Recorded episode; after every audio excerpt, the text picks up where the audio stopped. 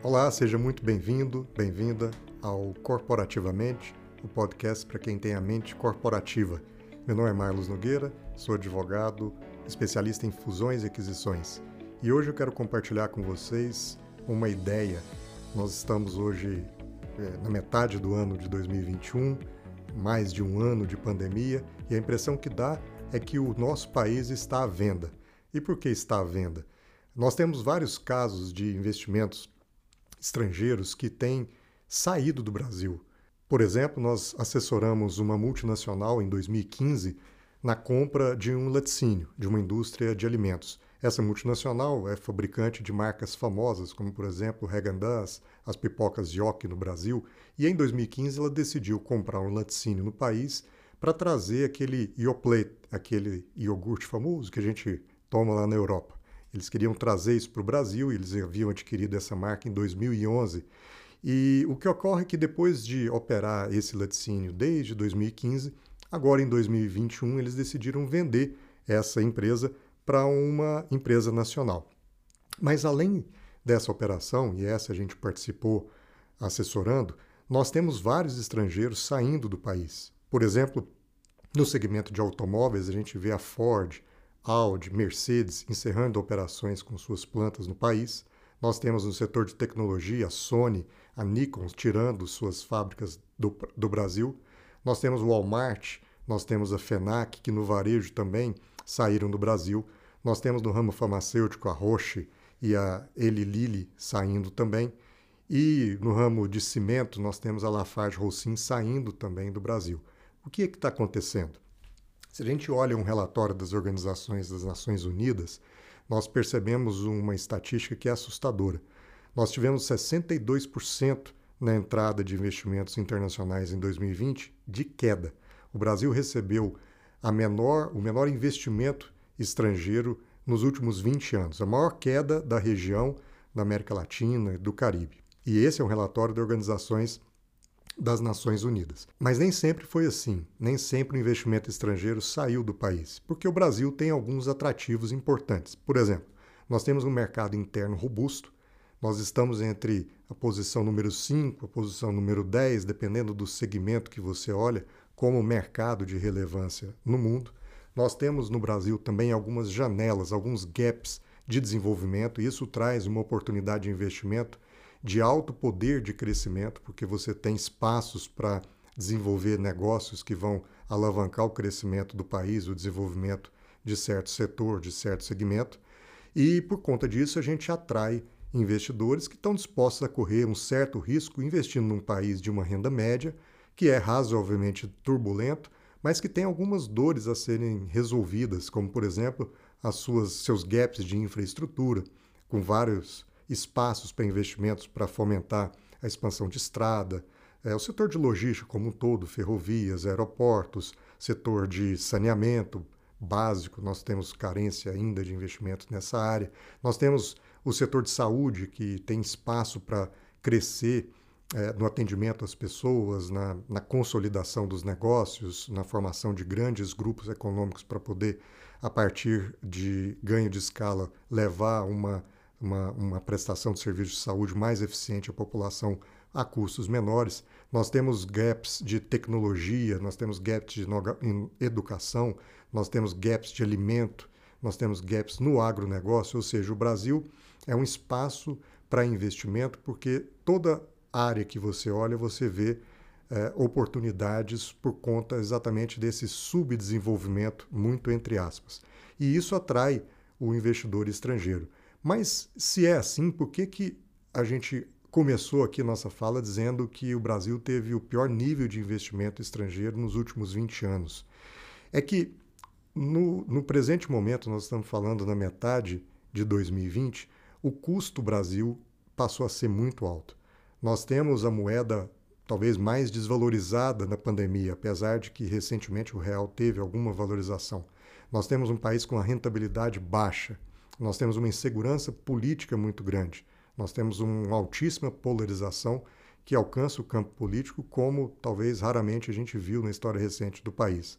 Nós temos uma complexidade tributária que está tentando ser resolvida numa reforma tributária, mas que parece estar mais confundindo do que resolvendo. Nós temos uma complexidade regulatória, é difícil explicar o país para o estrangeiro, é difícil entender a quantidade de normas regulatórias que nós temos, apesar dos esforços recentes e de algumas legislações que vieram, como a Lei da Liberdade Econômica, algumas desregulamentações ou concentração de regulamentação que veio com a revogação de várias portarias, decretos recentes e tentativa de simplificação da burocracia do país. Mas isso continua sendo um entrave, continua sendo algo que está relacionado ao custo Brasil. Nós temos um descaso ambiental no nosso país em que as maiores reservas, como a Amazônia, por exemplo, têm sido agredidas com desmatamento. Nós temos um crescente risco fiscal, principalmente agravado pela pandemia e pela falta de reformas ou mais estruturantes ou mais agressivas, como, por exemplo, poderia ter sido a reforma da Previdência, ou como, poder, por exemplo, poderia ser a reforma tributária que está se desenhando. Então, o Brasil ainda tem um risco fiscal relevante, isso tudo entra na conta do investidor. E nós temos uma devastação desproporcional da pandemia no nosso país. Foram quase 6 mil indústrias que, que, que tiveram seus negócios impactados e praticamente 25% das empresas nacionais foram dizimadas agora na pandemia. Então, todos esses elementos conjugados, e aqui são só exemplos, parecem estar afugentando em certa medida o capital estrangeiro. Quando a gente vê agora, nos últimos eh, dias ou talvez meses mais recentes, agora de 2021, notícias de que o investimento direto estrangeiro tem aumentado, a gente olha para a Bolsa, por exemplo, a gente vê que são investimentos mais institucionais. Ou seja, a própria Bolsa brasileira, que está num nível bastante alto e com várias operações de abertura de capital, empresas buscando no mercado de capitais os seus financiamentos, tem enfrentado uma certa dificuldade pela quantidade de ofertas no mercado e pela seletividade do investidor, porque são investidores mais institucionais. Então, mesmo aquela pulverização para o investidor estrangeiro parece ter caído e aí o jogo fica mais para profissionais. Então, não é qualquer amador que, que, que brinca de investir no país. Né? E, e aí, qual é a solução?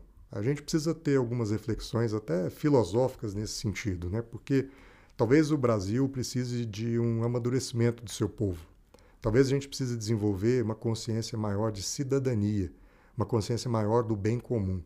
A gente tem que abandonar aquela cultura da parte para desenvolver uma mentalidade do todo, em que a gente pare de se preocupar com próprios interesses, interesses de grupos, interesses corporativos, interesses eh, de, de certos setores da economia, de certos setores do funcionalismo público, de certos setores que são incentivados tributariamente e outros não. A gente tem que parar de lutar pelo pedaço do bolo para tentar fazer um bolo que seja cada vez maior e que possa ser dividido para mais gente. Ou seja, nós temos que talvez que gastar energia mais em buscar soluções do que em apontar os culpados. E aí os conscientes, as pessoas que pensam dessa forma, devem assumir a sua responsabilidade e liderar uma transformação nesse país.